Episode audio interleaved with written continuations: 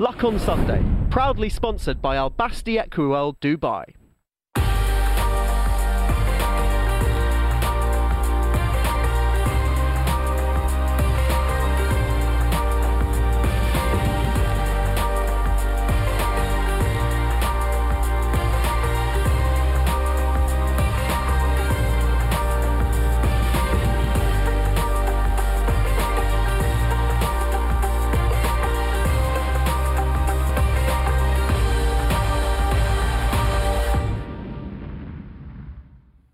Cornelius, there's a nice uh, little surprise for you last night. Barry Geraghty uh, delivering news of his retirement at 11 p.m. Um, amazing career. I don't, I don't, suppose it was a shock, but still a bit of a surprise. Never been so grateful for a WhatsApp group with uh, Mar- involving Marcus Townend of the Daily Mail, who's so dull on a Saturday night that he's looking at Twitter at uh, at 11 o'clock. But it was a great message uh, to get from Marcus saying that this c- career was over.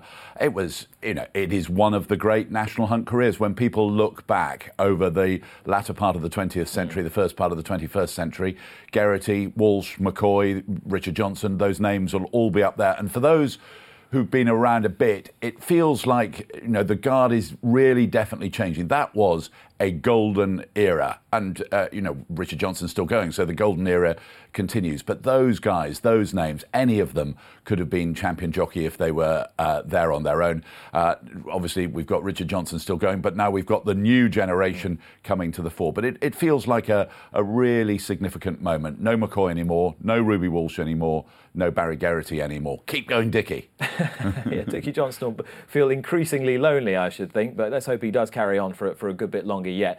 As for Barry Geraghty, a brilliant big race jockey, a great tactician, very brave as well, and quite an important final chapter of his career. At Cheltenham this year. Very important mm. final chapter of his career, I would say. Yeah, he has written. It, I, I, started writing um, some down a list of some of the names. There's my there's my list, uh, and in the end, I just had exactly. to uh, I had to give it up. But you're talking about, obviously, more recently, you're talking about the champion hurdler uh, this year, Epatante. You're talking about uh, horses like Sprinter Sacre, uh, Finian's Rainbow. Uh, but then you go right, and I'm, I'm missing out lots Moscow of them as I go. Moscow, but then going all the way back mm. to Moscow Flyer and Monty's Pass, mm. um, win, win, winning the Grand National all those years ago. So he was right up there as a very intelligent jump jockey, great tactician, as you say, great communicator as well. Uh, he, he was he always uh, he was he was good at he's been very good at social media and very good at television, good at radio, good at uh, giving good quotes to to the written media, and he's always uh, been able to take advantage of that. But Moscow Flyer.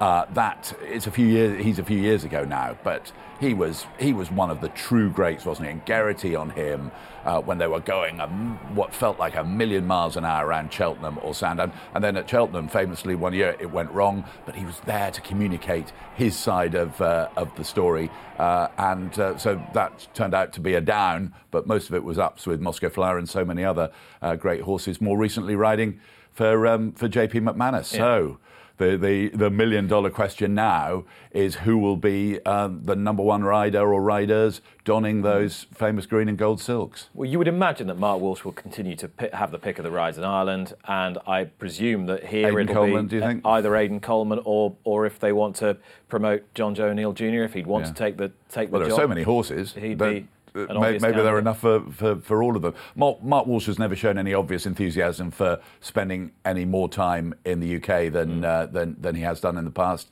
But, but you know, a lot of horses, a lot of very good horses, and uh, lots of uh, lots of opportunities for the McManus team to to, to decide who they want to uh, who, who, they want to use. Now it's a fabulous career for Barry Geraghty, mm. as we say, ending on a high, which was great because there'd been a couple of years where people yeah. had said, "Oh, is he going to?" And there was quite a lot of yapping, wasn't there? There was a bit of yapping about how secure he was in the job and, and whatnot, but it was great that he could end on a real high. Five winners at Cheltenham, champion hurdle for JP and for Nicky Henderson, who, to, yeah. with whom he was very close. But that must be that must have been so satisfying for him at Cheltenham uh, this year because the yap, yap, yap, you know, is Geraghty past his sell by date?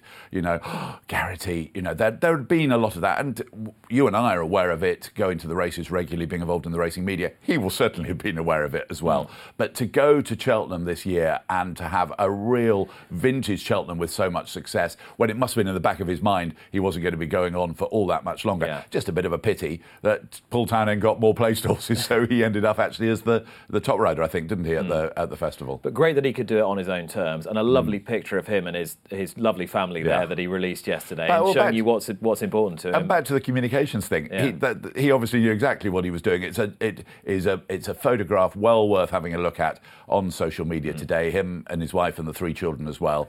Uh, and oh, there it is. And uh, you know um, he'll he'll be spending even more time with his family in the future. and especially after after that really nasty leg break that he had Yeah. 18 months or so ago at, at Aintree to recover from that and do what he did, um, fantastic. And Barry, we, we wish you well. Now I'm led to believe that Barry held a party last night, announced the retirement at 11. To put the message on Twitter and was intending to party Switch the phone off. quite long into the night. So we are hoping, or I'm hoping, Barry, that you might have just woken and maybe we'll get a word with you before the end of the program. But I think a one-hour special in the future is is you know because he's got so much to talk about, so many horses, so so many interesting Hmm. stories to tell from from all those years. I think it'd be. I'm not, you know, I'm not trying to tell your production team what to do, but a, a, a Nick Luck, Barry Well- Geraghty one-hour special would fly by. He'll I'm be on. Cornelius cast in a couple of weeks, won't Well, he? funny you should say that. Right, to yesterday and to the highlight of yesterday. What a great story this was. Oxted winning for Roger Teal and Cieren Fallon. Now, a bit of trivia for you to help us with. Who was the last, if there has been one, claiming apprentice rider to win a Group 1 race in the UK? We think Donnacha O'Brien might have done it in Ireland, but William Haggas was the man who posed this question to me yesterday. I honestly can't think of one. William has reminded me that Tony Ives was third on remainder man in the Derby when he was a claiming apprentice, but has there been in the UK a claiming apprentice to win a Group 1 race? There was yesterday. His name was Cieren Fallon, and uh, he delivered uh, a victory for Roger Teal, a famous victory. and obviously over jumps Lizzie Kelly and I think Robert Widger have uh, have um, have Have won major prizes when claiming. But th- this was magnificent, wasn't it? Um, and you know, th- there he is. It, you know, Golden Horde here was got the rail to uh, to run against, and uh, you know he keeps on really well. He doesn't lose a massive amount in defeat, does he? But just the way that this horse storms storms on, and he'd won the Abernant Stakes in good style in a really good time. And I think there are one or two tipsters, aren't there, who were thinking, why didn't we think a little bit harder about this horse? Marcus Armytage, though, of the Daily Telegraph, he doesn't tip many winners, but I think he napped this one. Actually, he tips lots of winners, but I think he, he, he did nap this one. And that's a, that's a famous victory for the Teal family, for Cieren Fallon, and for this magnificent horse who'd obviously been targeted at this prize. Um, no disrespect. I mean, he's by Mayson, who won the July Cup, who many people will tell you is a most underrated stallion, and, and this certainly seems to back that up. He's got a he's got a very um, blue collar pedigree on the dam side. It's Sir Roger Teal's great credit that he's made him into such a terrific racehorse. I'd love to see him in the Nunthorpe Would you? taking on Battaash. I really would. Hmm. I'm not saying he'd beat him, but I'd love to see him there because it's, Well, a, it's a fast Gr- six. gr- that at- great to see.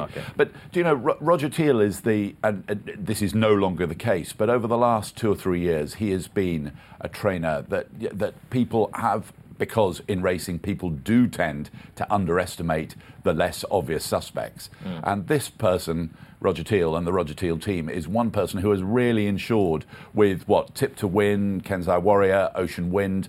Uh, I remember him winning a, a nice bumper, I think, at uh, at Newbury. Um, you know, th- this is a uh, this is a, uh, a a team to underestimate at your peril, and uh, they've come really good yesterday uh, with Oxted.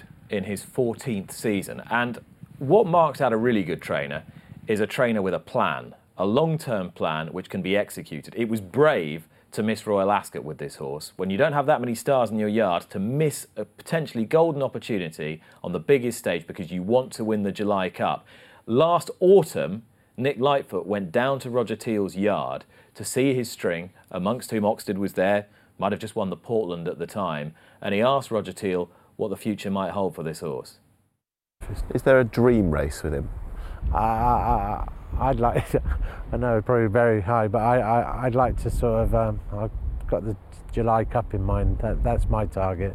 Um, if he progresses, obviously, we're not going to go there. Like I say, I won't throw him in at the deep end if he's if he's not good enough. But that's something I'd like to build for. Yeah.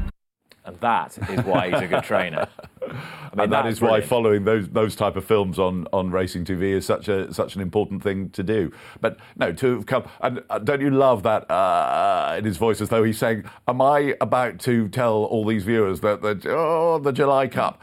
And but but uh, you know, how many months later, year later, whatever it is, there you are um, pl- playing it again and showing what a what a great um, tactician and planner uh, he is. And there he is, Roger Teal, right over your shoulder, Cornelius. Is he? Roger, how are you? Good morning. Have you reco- have you recovered from yesterday? Uh, a little bit fuzzy, Nick, but yeah, we're all good this morning, thank you. And most importantly, how's Oxted? Yeah, he's grand, um, absolutely fine. He's been out this morning for a pick of grass. Um, seems great, so we're very happy with him. And that was just wonderful yesterday. Your enthusiasm, Harry's enthusiasm, as I said to you both when I interviewed you, it was it was so infectious. It sort of made it made us all feel like there was a, a crowd, an atmosphere. You brought Newmarket to life. It was it was wonderful to watch. Yeah, we, we do get a bit overexcited, I suppose, but you can't help it in days like that.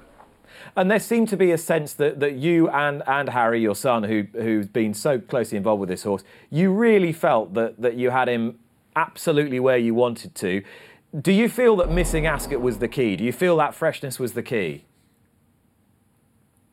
Absolutely. Um, obviously, after the Abernant, he, ra- he raced on very quick ground and he was just a little bit sort of jarred up afterwards. Not serious, but just a bit stiff and sore after that first run on the ground. Um, so then we decided, had a chat with the owners and just said, look, we'd be silly to go to Ascot. Let's freshen him up and go. Our goal was the July Cup all along. Um, so let's go there fit and well. Um, and uh, yeah, and, and obviously it paid off yesterday. And it was great seeing that clip from from when Nick ca- came down to interview you last year, and you were very tentative, saying the July Cup, almost as if you were worried that you might make a fool of yourself by suggesting something so bold. Well, you know, you have always have these dreams, and this horse, um, when you see him in the morning, Nick, he um, he puts a big smile on your face, and uh, he's he's he's a he's a talented horse, and um, he, I say when he won the Portland last year as a three-year-old with top weight, um, you know, he had to be taken seriously, and I knew he was going to progress over the winter because I've said it all along. He was just a shell of a horse last year, um, but this year he's he's muscled up, he's strengthened up all round, and and when this horse works in the mornings, it's breathtaking, and um, you can't help but get excited. And uh, if someone else has got a faster horse, you think, well, fair play to them. But um, no, he, he, he's uh, he's very exciting. And obviously, you've built up this rapport. He's built up this great rapport with, with Cieren Fallon, to whom you, you stayed loyal yesterday, and it, it worked beautifully. Before yesterday, what was it about his riding that you liked? What, first of all, made you put him on one of your horses? Um, uh, he, he, I know he probably doesn't like to be compared to his dad, but um, he's got a very good racing brain.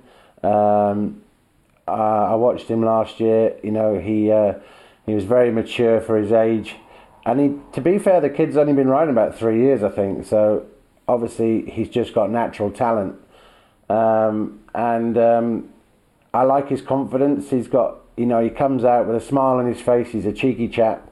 Um, but I think when you've got a smile on your face, you ride better. Um, and he, he doesn't seem to feel the pressure. He, he's got he's got his um, his dad's blood in him. That's for sure. Now, I, I suggested um, this morning that I'd love to see him run in the Nunthorpe against the best five furlong horses as well. Is that tempting to you, or, or are you inclined to keep him at six? Um, I think we'll sit down now, and uh, obviously, I mean, the pace he showed yesterday, travels so strong. I mean, you could you could possibly have a punt at the Nunthorpe. I think. Um, you know, he, he he's he is a strong galloper, and uh, he's he's just got that cruising speed that takes him into the race. And um, yeah, I, I, I guess I guess it would be worth a shot, maybe. You know, um, but I have to speak to the owners. Uh, Steve Piper, David Fish, and uh, Tony Hirschfeld, and uh, we'll get our heads together and and uh, and see what happens. as I'll talk to the boys, as Aidan says. So uh, yeah, all the lads. You'll sit down with the lads. Just a different, just a different set of lads. Yeah, Uh, I'll sit down with the lads. Roger, um, enjoy your sit down with the lads. I hope it uh, yields the result that we see him taking on Battaash and Cohen in the Nunthorpe. But for the time being, just enjoy the success, which was a brilliantly executed plan. Thanks so much for talking to us.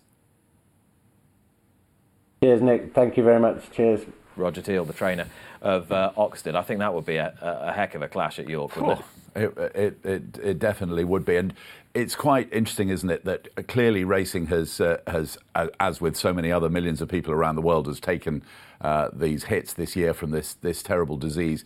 But the thing about racing is that um, it, there could be a reward later on in the year with some exceptional. Well, there already has been uh, some some reward for the for the patience of get, getting through it all with some magnificent racing. Uh, the Eclipse Stakes the other day, uh, and coming up a Sussex Stakes at Goodwood. Oh. Practically every day of the week, I see another horse has won in great style somewhere. We're off to the Sussex Stakes, uh, which uh, that could be a, a real highlight. Something like the Nunthorpe, but also international stakes and uh, Yorkshire Oaks, lots of star names, and working all the way through perhaps to the Prix de l'Arc de Triomphe in, uh, in October and then on to America. Uh, there, there is, you know, it's been a desperate, desperate year. But um, you know, one doesn't have to be a major spin doctor No. to try and spot some some um, light at the end of the tunnel. the quality of the racing is definitely sustaining us, even though we have some serious underlying problems, more of which later on. And talking of the Sussex Stakes, I'll be talking to Charlie Appleby, though yesterday he suggested that even if Pinatubo wins the Jean Prat this afternoon, he's unlikely to head to the Sussex. Let's have a look at some of the best racing from the July Festival outside the July Cup. We'll start with the Bunbury Cup. If one horse owes one man an awful lot for loyalty, it's Motakhayyel to Jim Crowley because he picked him ahead of the market at Ascot and he picked him ahead of the market again yesterday and he's been proved spot on both times. He obviously knows this horse is a bit And not special but good. And he's clearly an exceptional judge, isn't he? Uh, that, that this, uh, it's no coincidence this has happened more than once. But those colours this year, it has been a, it's been a joy to see Sheikh Hamdan having uh, such a good Ascot and such a good time left, right, and centre uh, at the moment. Um, and um, you know, other members of the uh, Maktoum family have probably dominated the racing headlines over the last year or two. But Sheikh Hamdan is bang there with Jim Crowley uh, and with a, a magnificent uh, sort of army of, of good racehorses. And so Sheikh Hamdan's got a pretty decent shot at being leading owner this year in this shortened season. Nazeef was another Group 1 winner for him in the Falmouth Stakes. John Gosden expressed some surprise that Nazeef had been able to beat his better fancied Terebellum, Terebellum in the Godolphin Blue. Grand Billesdon Brook, the far side. What a smashing mare she is. But Nazeef came to claim them both, Cornelius. Yeah, I thought one master ran okay as well and was perhaps a little bit luckless. But uh, yeah, here, here's another one, and that was a, a, tr- a tremendous finish, sort of four horses ending up uh, involved there. And um, yeah, the, the- as I say, the Sheikh Hamdan bandwagon is rolling on and rolling on at a certain certain pace, isn't it? When John Gosden before Royal Ascot was asked to nominate a charity bet in aid of racing welfare, he nominated Nazeef in the in the Duchess of Cambridge Stakes, um, and or the Duke of Cambridge Stakes, I should say, and uh, probably in a measure of the indication that he thought she was a Group One filly, and indeed she proved in the Falmouth. It wasn't the only success for Sheikh Hamdan either, because Al Aasy took the Bahrain Trophy for William Haggas. Always the apple of his eye, this horse, and he's now delivered, and delivered in quite some style. Yeah. Do you think he's going to be a leger horse? Well, that, that that's the that's the general feeling. Here we are. Uh, that that's the general feeling. He he keeps on really well, doesn't he? But he travelled so smoothly through the Yeah, race. I mentioned the Sussex Stakes and onto the Arc, etc. But the Leger, especially if Serpentine ended up uh, in the St Leger, that's that's looking re- uh, uh, a really good race as well. Um, looks as though the final classic can at least take place on the day that uh, was planned. We ought to talk about the Princess of Wales' stakes because it was a, the most significant victory in the career of Holly Doyle to date. Her first Group 2 success, her first group race success. In fact, uh, Dame Malliot, the winner, for Ed Vaughan in the Oppenheimer colours. Um, in the end, she's won this really quite comfortably. Absolutely. Uh, and uh, is cle is clearly a horse going going forward, you know, um, r- uh, really nicely. And you know, the fact is, with Holly Doyle, I'm always split on Holly Doyle. On the one hand, she is a very good jockey, and she's working her way up the ladder, and that was Group Two, wasn't it? Um, and whether it's whether it's relevant that she's a man or a woman, uh, I uh, personally I, I um, think is is debatable. That you know, the fact is she is an exceptionally good jockey who's going up the ladder. And although Cieren Fallon uh, grabbed the Group One headlines from Newmarket, it won't be too long, I'm sure, between before Holly Doyle's doing that. And the interesting point about this filly is that Frankie Dettori rode her last year at Newmarket and said never run her on soft ground again, and the ground had got quite soft. Yeah. So perhaps on a, a sounder surface she might be better, Even better. still. Yeah, no, it's ex- exciting going forward. And so some of those, I don't know, smaller trainers, but some of those less heralded trainers certainly enjoying their moment in the sun this week. And that is a really important thing, isn't it? Of course, we admire Aidan O'Brien and John Gosden, William Haggas, and the Godolphin team, and for their for their the, the, the skillful way they deal with these masses of, of good horses. But when it's Roger Teal, when it's Ed Vaughan, when it's some of the less heralded uh, people, that is that that's fantastic for, for as well as seeing good sport, but to have a real I hate the word narrative. Uh, it, it makes me sound as though I've spent too much time in a marketing agency. But to give the you're gonna use it anyway. Yeah, I'm going to use it anyway. Uh, it's like all ghastly words. They quite often mean something perfectly easy to understand. But but but the but the fact is the narrative regardless of everyone outside the sport, it's really, I think it's really good for people inside the sport. There's Roger Teal doing this, nearly beating the last one home as he runs through the uh, the, the, the winners' enclosure, uh, and and Ed Vaughan and, and other people as well. So to have the variety. Of course, we admire the big people and how they do it consistently, but to have some of those other guys popping up every now and again is really healthy. and no more so than Mark And Johnston, fun. who's who's trained more winners than any other person in Great Britain, and he trained a Group Two winner. Uh, in the Dante Stakes on, on Thursday. He also trained the, the Musidora winner as well. Thunderous was the Dante Stakes winner in the colours of Highclere Thoroughbred Racing. Another enorm, enormous success story for this stallion sensation, Night of Thunder, and, and getting the better of, of highest ground. But that only tells a third of the story, Cornelius. It was, um, you know, when these horses come with massive reputations to, to the races like highest ground. So, you know, he's he's coming to. Uh, I, th- I think those who got stuck in or were really looking forward to this late- latest Michael Stoute, big noise. There he is, and uh, he just never. He, he doesn't stride on in the way that it was probably anticipated by, by his supporters that he would. And here uh, comes his nemesis to do him close home. Uh, Murphy gave himself a bit of a hard time for hitting the front too soon on Yeah. highest ground, and of course Franny Norton got the nine-day whip ban for hitting Thunderous 14 times. So that that Mm. Lots of debate, different that, strands to that, this story, That debate gets oxygenated Yeah. again slightly by this, doesn't it? Yeah, um, and it, you know, is there a solution to the to the debate? Is there a right side or a wrong side? Well, the answer to that is probably no. But uh, it was a it was a tremendous horse race, whatever, wasn't it? It was. And what about the winner? I mean, again, St Leger was talked about Yeah. for him, but What do you think? Oh, that was 10 and a half furlongs. I don't think he's short of pace, and I, I'm not sure his pedigree's screaming out for a mile and three quarters. And and that's uh, from there to the St Leger. It's a it's a long way forward, isn't it? Classic cliche, I remember, won the Dante and the St Leger in the same Right. season, didn't he? But? I'm going to I'm going to of- I'm going to say well done with that uh, particular. there was a bit of water under the bridge, I think. Um, the Musidora Stakes went to Rose of Mm. Kildare. She cost three grand. Now, every story like this is important at the moment because we've seen today, and we're going to talk about it later, owners, they're not going to stay in the game under current conditions unless there's significant incentive to do so. and and here is a you know th- this is this is classic Mark Johnston in so many ways, isn't it? Uh, th- this is a, a horse who's you know was who was coming out again quickly, cheaply bought, as you say, uh, and strides on to a to a famous success and completing a famous. I was about to say classic trial double, but um, uh, we'll have to call it the famous Musidora Dante double uh, for for the Johnston team this year and for Franny Norton, who um, I, I keep meaning all week I've been meaning to look up exactly how old Franny Norton is because he has been around forever. Uh, but uh, he is he's in in magic form, and he's another of the you know he's well heralded, Franny Norton. However, he's not hitting the you know when when uh, on a on a normal Super Saturday when the Frankie Dettoris and the Ryan Moores are taking part in the July Cup, he'd be around Che- going around Chester. Yeah. Uh, so he is not heralded in quite the same way out, uh, you know, on the on the very biggest uh, occasions. But my goodness, he is a he's a brilliant rider and he's a fantastic character as well. And um, you know, every sport needs those type of people. You know, you want your brilliance, you want your people who perhaps do let their riding do the talking, but you also want the really demonstrative guys. And Franny Norton would be a, a perfect example of that. And there was a sense of rolling back the years as well in the big race at Ascot yesterday uh, for Marcus Tregoning, training Yeah. another real top notcher Yeah. for Sheikh Hamdan in uh, Mohaather.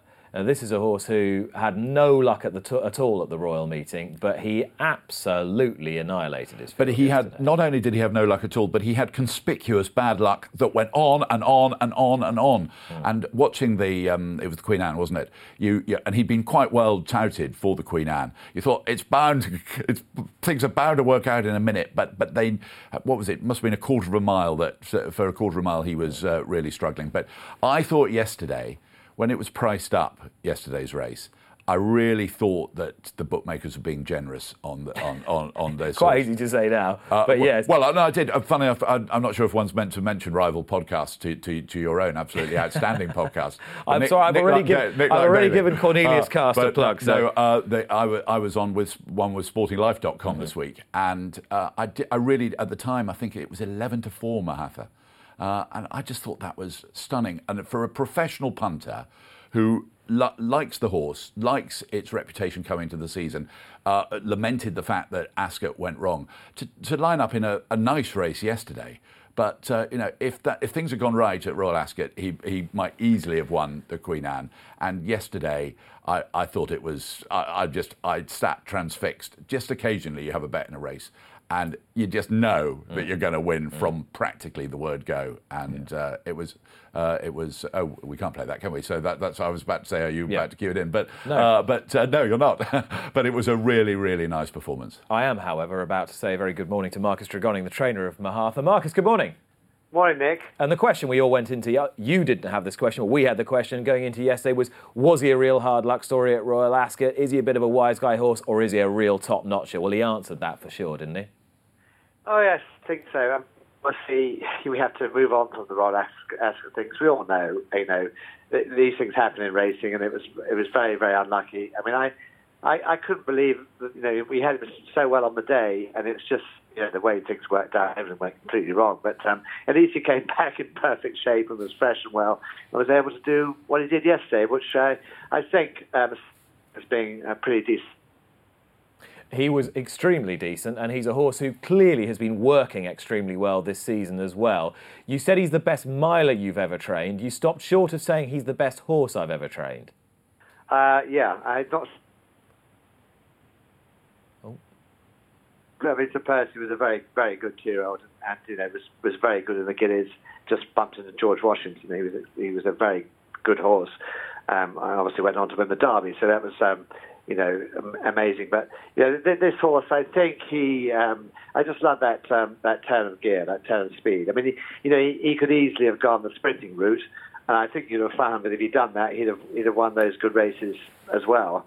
But um, you know, to get a, a good miler, um, it's very good for you know the breeding operation in the future, and also you know um, wonderful for showcasing. Who stands next door to next door to me here at Whitsbury? Um, but you know, you know, he's he's. I think he's a force to be reckoned with from now. on. He is most certainly a force to be reckoned with. Would the would the Sussex Stakes be the next obvious target for him? Do you fancy a crack at at Siskin and maybe Pinatubo and almost certainly Circus Maximus again, the horse who finished in front of you in the Queen Anne? Yes, I, I mean, I, I think probably, you know, I mean, it's hard to say, isn't it? But if he got a run in the Queen Anne, I think he'd have near enough won that race. So I think, you know, um, we'd be quite happy to take them on. And um, I think it's the, the way we want to go with him. Um, obviously, I mean, constant discussions with the um, the powers of the owners and Sheikh Hamdan and, and Richard, Richard Hills, Angus Gold, everybody. You know, it's a, all they're all in part of the mix, um, talking about, discussing it. But I think at the moment, it looks like the Sussex Stakes is um, is on the cards.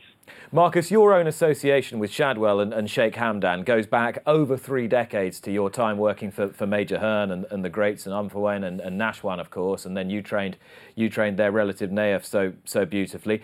Just try and give me an indication of the satisfaction you get from winning a huge prize at Ascot with those those blue and white silks again. Oh, it's marvellous. You know, I mean, he, I, I think I've got to, sort of going back to the sort of beginning of the whole thing when they first, the Maktoums first came on the scene. I mean, what they've done for racing in this country is, is phenomenal. And, you know, their passion for it, time and time again. We don't always have a good year. Um, you know, studs go in um, troughs. So sometimes they have good years, sometimes they have bad years. And the, the enthusiasm for it over the last, whatever it is, 40 years or so, it's been amazing. And I've been lucky to be a very, very small cog um, in in the wheel, and have del- I've been delighted to train good horses for him. And when Dick Home was training, I was very lucky to be in amongst uh, the Nashwans, the Dayjurs, and all you know all the progeny of of Fashion. So I've had a great run with it, and um, I know I'm, I'm glad I became a trainer in the end. and as, as far as the, the young blood coming through is concerned, uh, can you can you tell us that now this is no this is no one one horse stable? There are there are some some really promising youngsters coming through behind Mohaather.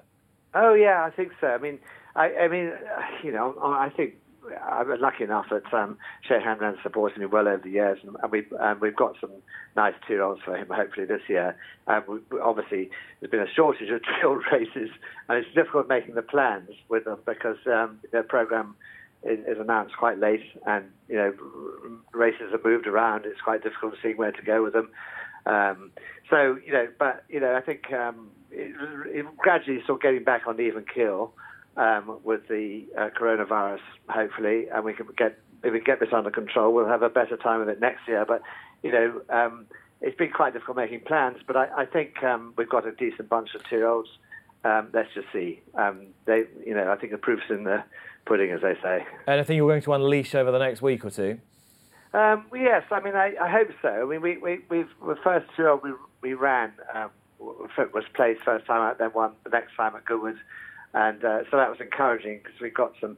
I mean, I've got several that I like. Um, I think there's a nice Oasis Dream colt, um, bearing in mind that showcasing is by Oasis Dream, so I'm keen on that bloodline. But we've got a nice horse called Tasfiq, who we, who we like a lot by Oasis Dream, as a mare called Blinking.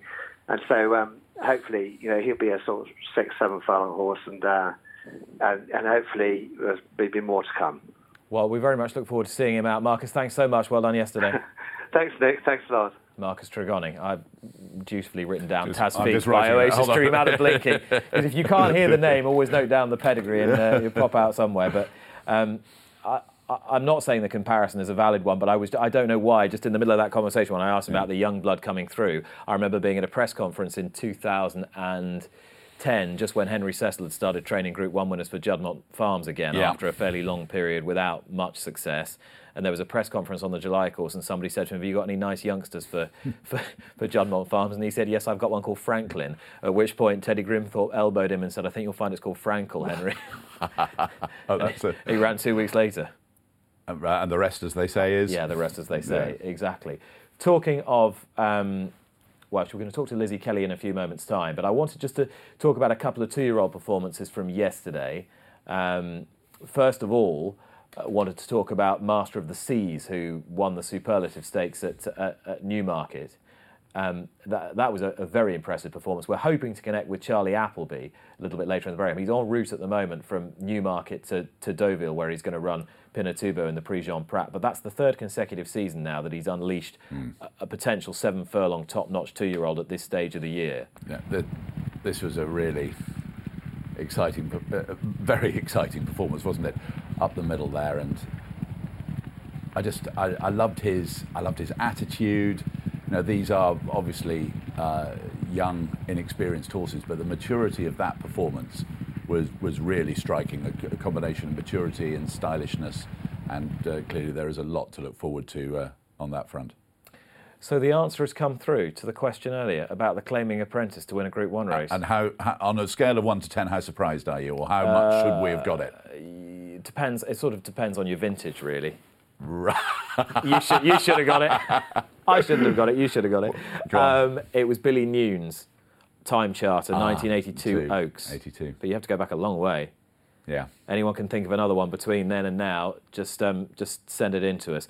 The other notable two-year-old performance. Well, there are quite a few notable two-year-old performances, but the other really notable one I thought was Mason At Leopardstown. Leopardstown. I know you Yeah. wanted to touch on this. Well- Another one for Ger Lyons. Talking of Juddmonte Farms. And in the uh, yeah Juddmonte colours here, and uh, again it was a thoroughly mature performance. I, th- I think it also indicates after the, the good horse that they've had this year, Siskin for the um, uh, for the for the Juddmonte team.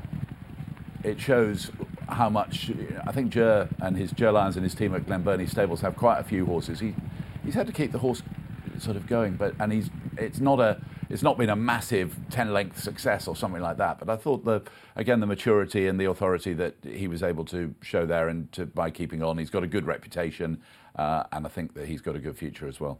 Quite understandably, plenty of you National Hunt fans will be throwing things at the TV and saying, why no mention of the jumping this week? Josh Wright has been in touch saying, shameless plug, but if you could squeeze in a mention of Really Super's summer plate win, massive for a small syndicate like ours, superb job Amy Murphy is doing, and how Yeah. integral syndicates are for the game, that would be great. So, Josh, your wish. And I'll tell you what, the big race at Uttoxeter on Monday, Manila Celebration won that, got up on the line. Uh, that's now three out of three for that horse at Uttoxeter as well. So I'll throw my two pennyworth in too. And also, I, in, in, in response to, to, to more um, uh, brickbats that I was being thrown last week, when I didn't mention Callum Shepherd had had two hat tricks in consecutive days, he's now, I think, had something like 14 winners in the last fortnight, including progressive rating at the July Festival. That is a, that's a serious return. And one of my favourite moments of ITV this week, uh, the, the coverage for the obviously the fleeting uh, times I watched it in um, record it, the recording later on in the day. But Hayley Turner had said what a great week Callum Shepherd uh, had had seven winners last week, and apparently Callum texted her and said, "Well, thanks very much for the good words, but actually it was nine. yeah, he is going. He is going great. he's guns. definitely got. Always He's got got a, more. He's got a, and it, it- no, he's got skill, uh, and he's clearly got a really nice uh, and engaging personality as well. Quite tall, I thought though. Yes, Hmm. yes, but he's, he's managing that very, very effectively, and that um, hook up with William Knight, who's going so well, clearly a, a profitable one as well, as as is his retainer from uh, Bill and Tim Gredley. Now, Lizzie Kelly announced earlier this week that she is hanging up her boots. Well, for the time being, at any rate, because she and her husband Ed are expecting their first baby, which is wonderful news. And Lizzie joins us on the line now. Lizzie, good morning. Um, how's it all going? How have you found the relentless media interest since uh, since you made the announcement? Yeah, um, sort of overwhelming actually. I was pretty blown away by um, the response that it got, and um, yeah, very flattered. So nice to know that you know so many people um, were so supportive. So yeah, it's been a nice few days. And of course, we've been posing this question today about who was the last claiming rider to win a Group One race on the flat. You, of course, did it over jumps when you were claiming you were winning. You were winning the Grade One Kauto Star Novices Chase on, on on Tea For Two. A very special moment, and and only bettered perhaps by that win at Aintree. Yeah, absolutely. I think um, I was probably too young to really appreciate the first grade one that I, I won, but the second grade one was, um, yeah, fantastic. And um, yeah, it was it, they, all, all of those winners. I mean, I loved having a little claim, like even the two festival winners. Uh, they were both handicapped chases, and I still had a little three pound claim, and um, I quite liked my cheeky three pound claim, to be honest.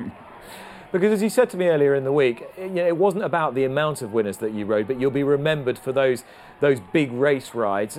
Do you feel that you, you were you were best on the big day? Yeah, definitely. Um, I think I was really I was in I had a lovely career in the fact that you know I rode I didn't ride a lot. I didn't ride a lot of winners but um, I I rode a lot of quality horses. Um, and you know for me it wasn't about numbers I suppose. It was about like names if you like. Like I wanted to win like champion hurdle or a champion chase. Like I, it was, it was a different. I was very lucky that I was able to have a different sort of career, you know, and, and the numbers wasn't wasn't what I was after. You know, it was it was the big big races, and uh, you know, I was I was very lucky to to be able to have a career like that. And you must have had to have, or, or, or steel yourself to have a lot of confidence in your own ability to go out there and compete against. You know, we talked about Barry Geraghty, Ruby Walsh, AP McCoy, when your experience was so much less than theirs. Yeah, I mean, um, at times it was overwhelming. I think I kind of grew into it. I think when I was younger, I, rode in a full-runner novice herder at uh, Newbury, actually on on Tea For Two, funnily enough, and the other jockeys were, were McCoy, uh, Barry Geraghty, and Noel Fehily, and then there was me. Um, that was, you know, a bit mad, really, as a seven-pound claim at the time. Um, but good horses give you confidence, and you know, riding riding the kind of caliber of horses that I did, yeah, it was intimidating beforehand. But once you're actually down at the start and you know, they they give you so much confidence, and I knew the horses that I rode so well that you know it really was just a case of you know riding the race that was in front of you, and very lucky to pull a few off. Well, very, very happy news for you and, and, and, Ed this week. And, and I, as I said to you the other day, your new arrival has already been round Cheltenham.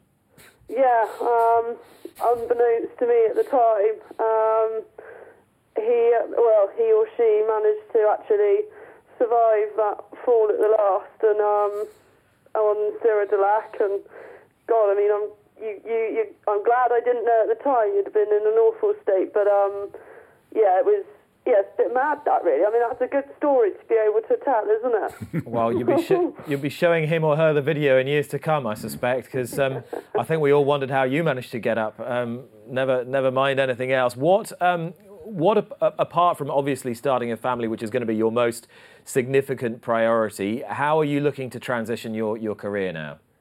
I think it's a tricky sort of path to to walk, really, because you know, being a jockey is a huge part of your identity, and I think that I have kind of been quite careful to try and do things the right way so that psychologically I don't find it too difficult. I think I've always found the home side of things very interesting, the training, uh, breaking in horses and things like that. Um, so that's something that I will really focus on. But I, I think I'll probably try to go racing kind of as often as I can, really, just to try to stay within that same um, lifestyle for a little while, um, and you know, sort of wean myself off it gradually. Um, and yeah, I'm excited about. I'm really excited about the next bit, and you know, I think I'd love to continue doing stuff for the media and having a reason to go racing, I think, is quite important. Um, so yeah, I'm, yeah, it's going to be it's going to be a little bit of a mm. tricky path, but you know, I'm excited about it, and I think I kind I kind of knew that I needed to start a new chapter when I was riding last season, and everything sort of happened at the right time, really. Well, I'm sure it is a path you will tread with um, extremely uh, extreme aplomb as you have uh, all, all, all, through your riding career. Lizzie, thanks so much for joining us and, and best of luck. Well, thank you very much. Thank you. Lizzie Kelly, who announced her retirement this week. Let's talk to Dawn Goodfellow from Racing Welfare because Racing Welfare are about halfway through raising half a million pounds this year as part of their emergency appeal in response to, to COVID 19. Dawn, the chief executive, is, is with us. Dawn, um, hi, good morning. That's, a, that's a, a great milestone to get halfway there. Good morning, Nick. Yes, it is, and we're we're absolutely delighted. Um, but it's important to emphasise our services have never been more needed. So, in last year would have been our biggest year, where we looked after about two and a half thousand people. This year, by the end of June, we had already worked with three and a half thousand people.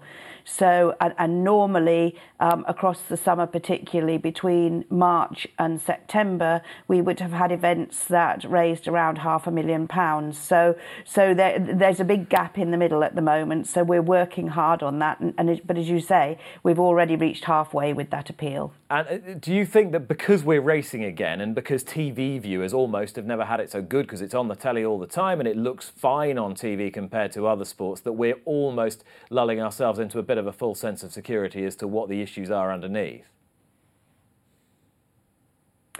Um, I think we, I think possibly.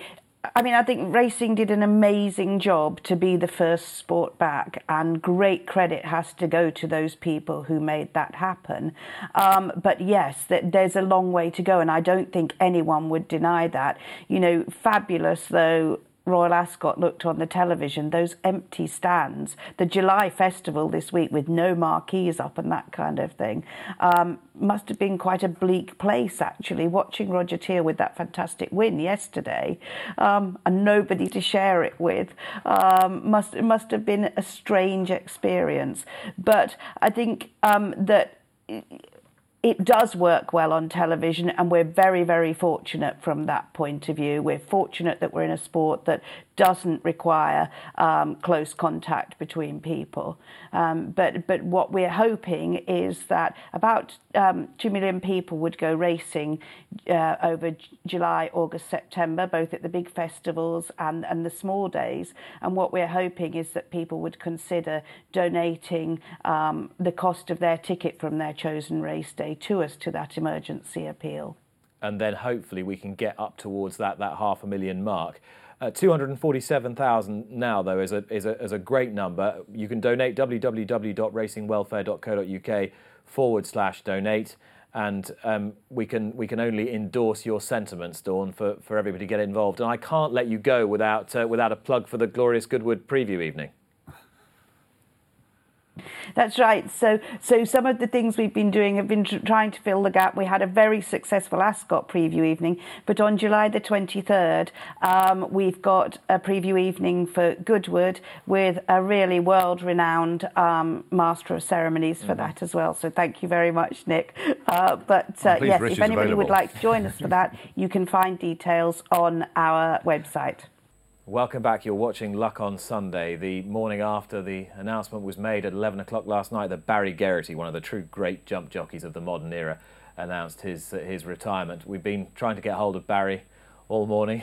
To not much success, it has to be said. But I am very pleased to welcome my special studio guest this week, who is the co chair of the All Party Parliamentary Racing and Bloodstock Industries Group. He is the MP for St Helens. Haydock Park is in his constituency. It was going strong during the lockdown as a really important regional hub to provide important healthcare services. It is going strong now as a racecourse running behind closed doors. Uh, Conor McGinn, welcome to the show. Thanks, Nick. Lovely to be here. And when it started, when lockdown started, and when COVID 19 really had the nation in, in its grip in late February, early March, you came on the, the programme and you gave a very emotional testimony about what was going on in, in your constituency. Just, just tell me how your life has been as an, as an MP since then. Look, it's been difficult because, as I said to you when we last spoke, as well as worrying about my own family and friends, both in St Helens and, of course, in Ireland, and not being able to see loved ones, you're worried about the 100,000 people who live in your constituency. You're worried about uh, those who are suffering from the illness, those who have been bereaved because of it. But you're also worried about businesses, you're worried about the health service, you're worried, worried about the pressure on all of those things. So it's been slightly surreal, I think. Um, and in that period, of course, there have been lots of political developments. But it's nice to be here with you, and it's nice that I think we're getting back to some semblance of normality. And I think for me, as I suspect for a lot of people watching this programme, racing has been a huge lifeline in getting us through some really difficult times the fun, the joy, the excitement that we've all had watching it while not being able to go along obviously has has been great for for me I suspect for you as well but I think for the country too to have it back and to see sport up and running again has been has been really important For someone who's had such a, a great love of, of racing under both codes through the last 20 or 30 years, I mean, Barry Geraghty has virtually been a constant in that time, hasn't he? Well, look, I mean, I know you can't get him out of bed this morning, but I mean, the man deserves a lay in. You know, I think with um, Barry, as a, as a friend of mine texted me last night, he's gone out at the top like Ruby. I mean, the performance he had at the festival, that ride that he gave Champ, you're never likely to see that again. But I go right back to when I was a cub in my first year at college when I had moved to, to England, uh, you know, with Monty's Pass, you know, I followed I followed Moscow Flyer.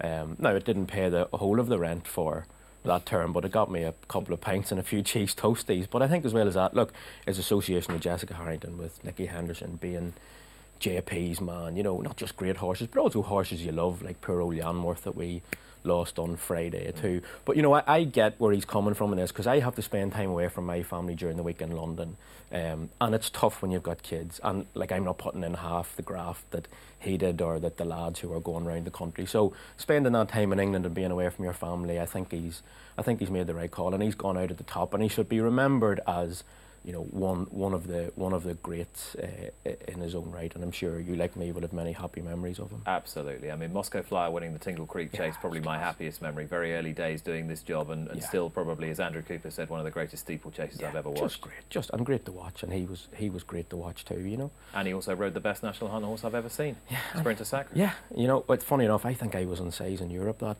that day in 2013, so I don't have as fond of memories as that as I have of some of his other ones. But look, I mean, the thing about it is he. Um, Here's the Tingle Creek Moscow Flyer Yeah. and the Azertyuiop and Well Chief. Three absolutely Yeah. magnificent racehorses.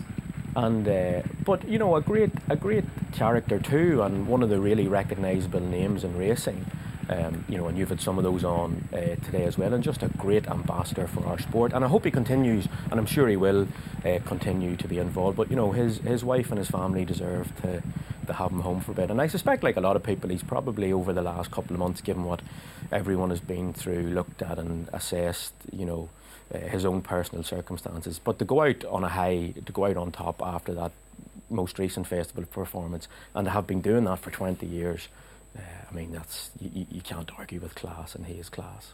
So you, as a passionate racing fan, a passionate racing man, and, and nobody needs convincing of that. You're not putting it on. It's something that's absolutely in your in Mhm. your blood and in your in your DNA. And we've been lucky enough to have racing behind closed doors since since June the first. What sort of shape are we in? Do you think, as an industry, right now? Look, we're having a tough time, like all other sports uh, and businesses right across uh, the country.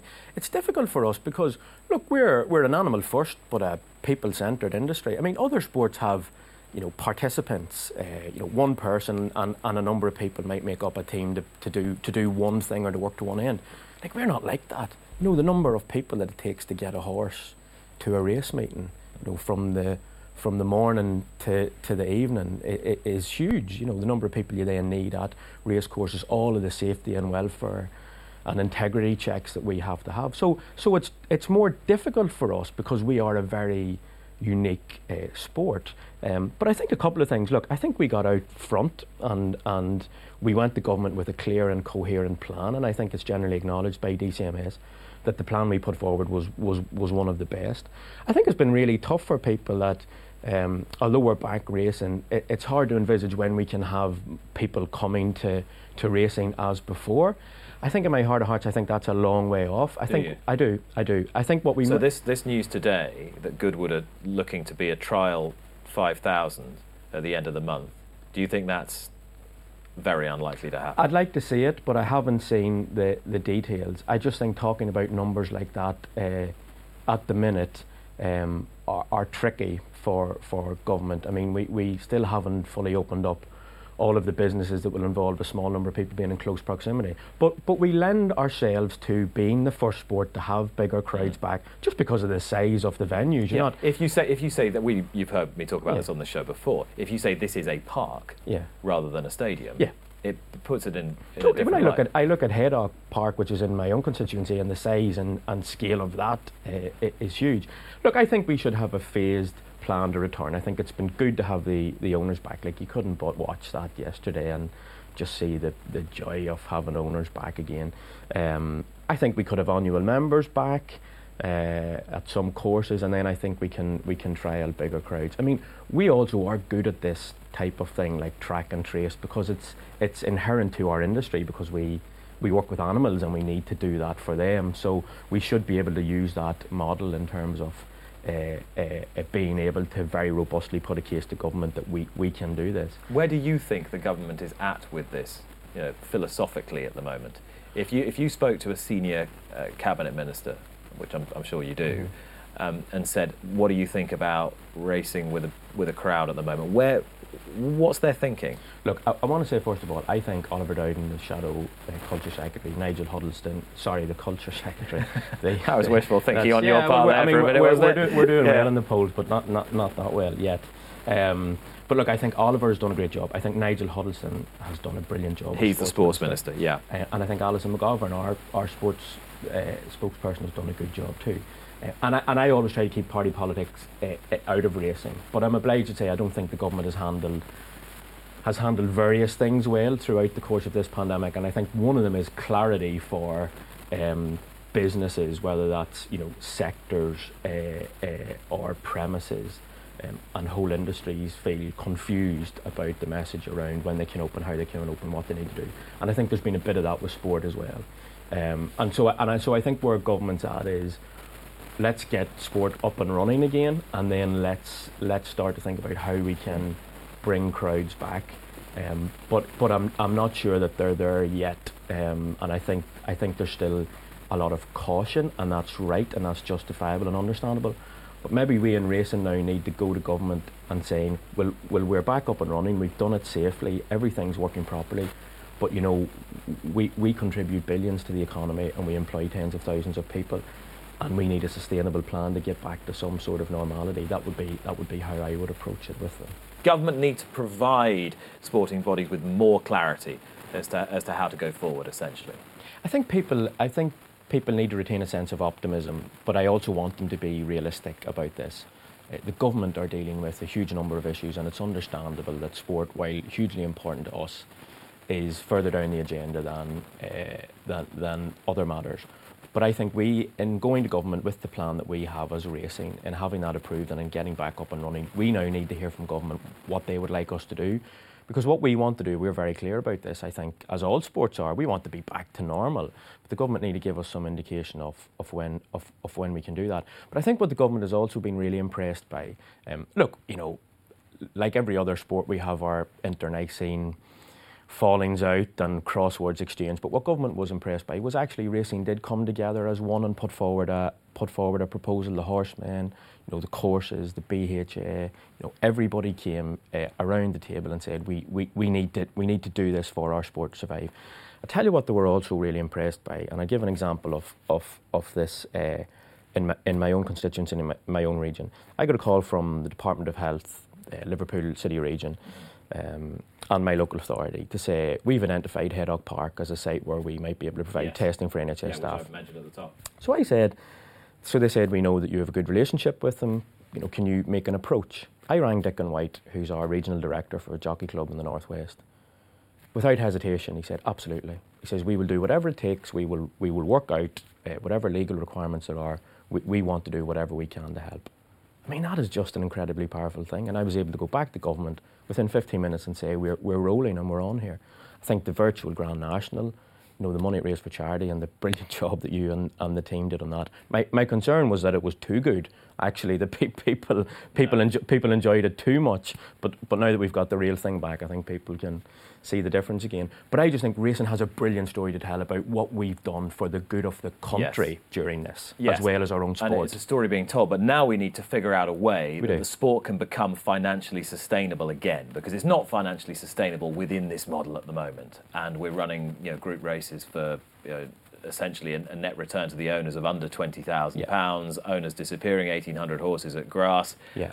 How would you like to see the sport remodel itself financially so that it is sustainable? Look, I think that's I think that's for, for, for racing to resolve uh, itself, and, and that's not a cop out. But I've always been very clear that my role is is to be racing's man and be an ambassador for racing and to support all of its component parts. What I want to see racing doing is is is is using what we've been through over the last month to realise how precarious a position we can be in. So the things that we sometimes get agitated or aggrieved about actually aren't that important because it, it wasn't beyond the bounds of reason that we would have lost the sport completely. And you're right, that means we need to go back to back to first principles about what is the sport for, who is it for, you know, and how, how can we make it how can we make it more accessible. So I so I so I would like to see the sport being more representative. I think I would like uh, I would like the voices of those um, those, those who, who aren't the um, you know the biggest and most successful uh, owners or trainers.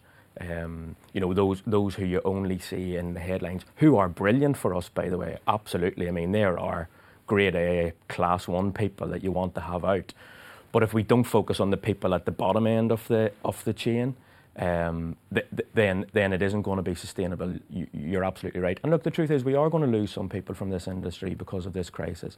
And I know that you had Dawn on earlier from from Racing Welfare, and we need to do a lot to support all of those organisations in terms of helping people who, who might not see this through um, on on the other side, and try and retain and keep them involved in racing somehow, even if not as what they were doing previously. I mean, there was much debate during the during the lockdown as to how strong racing's position was within within government. As someone who is the link, if you like, between or is supposed to be the link between the industry and and government, how how would you assess how would you assess its its capa- its lobbying capability? Well, I think those I think those links are strong. And look, I, I I'm a conduit, excuse me, for for racing, but there's many really strong individual relationships in in Hmm. uh, in and between racing and, and, and government too. So I certainly wouldn't want to diminish that or overemphasise uh, my own role. I, I I played a small and hopefully helpful part in getting getting us back up and running. But look, relations are good. I think we were realistic, we were sensible, and there was a sense that racing put put the country first. And that was what I said when I spoke to you last, a really important thing for us to do. And I think in doing that, it served us well, which is why we're back first and we have a plan to get people back to our sport. And, and that puts us in a better position than most other sports. And is the is the Cheltenham Festival negative publicity? Do you think that is now behind us as regards moving forward is going with the country at large? No, I don't, and I worry about that um, because I think in politics generally, and we could talk about this all day, there's a lack at the minute of evidence-based policy making. So you look at all the evidence around Cheltenham, and there's a case that racing can put um, that isn't the hysteria that you see in the papers. But I do worry about that, and I worry about the perception of it, and I think we are going to to have to address that, and I will support racing in doing that. And on that perception issue, when you look at debate in government about horse racing as an ethical and sound sport, where do you think we stand now? That is not something we've spoken about the last few months because we've had other priorities. But yeah, how precarious is our position, do you think- think, look- with wider society? Look, I think there's become a bit of a conflation, and you had Michael Dugher on last week. There's become a bit of a, a, a conflation between you know racing and gambling. Um, you had the hysteria around uh, Cheltenham, where some people in public health, uh, uh, you know, hugely overemphasised um, Cheltenham's contribution to the to the spread of COVID. Racing was only following government's advice, and you know, hindsight is is 2020 vision in that regard. Racing did what it it, it, it thought was right. Um, but I think, look, I'm really encouraged that some new MPs, like Laura Farris, the new MP for Newbury, who's got involved in the all party group, um, who is a huge supporter of racing. There are some good people involved, but we can't rely on a small number of individuals. And we need to, we need to take these issues head on. We need to be robust and confident in, in our own position, whether, whether it's about safer gambling. Um, and Bruce Millington had a fabulous uh, piece in the Racing Post the week before last about the difference between gaming and, and betting. and we, talked with Michael a bit about you? that right. last week. And, yeah. and we and we we need we need to be uh, robust and confident in our own own position and all of that in looking after our, our own people, supporting responsible gambling. Um, you know, being live to this idea that you're going to ban sponsorship and ban advertising, which which would you know have a huge impact on our sport. And and there's this idea that you know we will automatically get an exemption from that. We won't, and we need to work very hard about that. And specifically, how hard do you think we have to work to convince people that racing horses is still an ethically sound pursuit? Look, I, I don't think you have to work that hard. I mean, millions of people in this country love and enjoy racing. They might not understand it that well. So some of the debates that we have, for example, around the use of the whip, they just pass the public by. It's it's not something I've ever been contacted about by a member of the public. But what you do have in the age of social media, um, and and when some politicians, you know, will clamour for a, a headline around some of this, you'll have organisations that will get 100,000 signatures because people will just click a button and they click a button about anything. I get the same people emailing me about a whole range of things because they've signed up to some campaigning organisation. Now, that's a problem for us because it then elevates and inflates the sense that there is opposition to racing when actually there's not that much. We just need to explain it a bit better. Obviously, the, the Labour Party is now being reshaped under Sir Keir Starmer, and, and Yeah. your role is, is, is increased as well. How would, how would thoroughbred horse racing be better served by a, by a Labour government than the, the one we have presently? Look, I think I have a job of work to do in my own party. I make no hesitation or no bones about that whatsoever. It's it's difficult when people in my party who don't understand racing look at racing and see all of these links between the Conservative Party and individuals in racing. I, I push back on that very very um, very robustly and say to my colleagues, you know, racing is a broad, you know, it is a sport of kings and working men. It comprises a broad section of people, but there is a bit of a perception um, that that you know at its higher levels, higher echelons and governing levels, it is a sort of Tory-run thing. I, I don't think that's I don't think that's right. I actually think all of those people who are politically active and involved in racing are really great people, and they're doing a brilliant job for racing. I just happen to bat for the red team and they bat for the blue team, and you know that's okay because when we're talking about racing, we're all on we're all on the racing team. Um, but look, la- la- you know, I have a job work to do in the Labour Party to I think reconnect us with working class people and all of those seats that we lost in the north of England. I have a Conservative neighbour for the first time in nearly hundred years. It's incredible to think that a mining constituency like Leigh, never mind those seats in Durham, voted Conservative. So there's a big job of work for Labour to do. And actually, I think racing can be a key part of that story in terms of us reconnecting with working class communities and understanding what people like, enjoy, what their aspirations and their ambitions are. So the job is not racing's to do, the job is the Labour Party's to do. Which I think a, a racecourse like Aintree has done extremely well, and I know you're Yeah. very keen on that with Haydock. Without without engagement with the community, Yeah. leisure venues, racecourses, Yeah. cinemas, theatres, sports venues are nothing. Yeah, and it's hard to talk about Aintree at the minute because of Rose, you know. Um, and I just want to say what a wonderful person she was and how much she did to make that Liverpool's meeting. You know, Peter Daresbury and Rose coming in after it did more than anybody to open the doors of Aintree, to bring the people of Liverpool in, to bring all of those community organisations in. She did it as she would, discreetly and quietly, but she did it, and she's a huge loss uh, to us. And I just want to, you know, say that, um, and I have said it on the record before, but personally I feel it very acutely as well as for the sport. Um, but yeah, look, our, our, our asset are our people, you know, our wonderful animals um, and our venues, and you know, we, we want to get all that back to normal as soon as we can. And that's a fitting note on which to end. Conor McGinn MP, thank you very much indeed.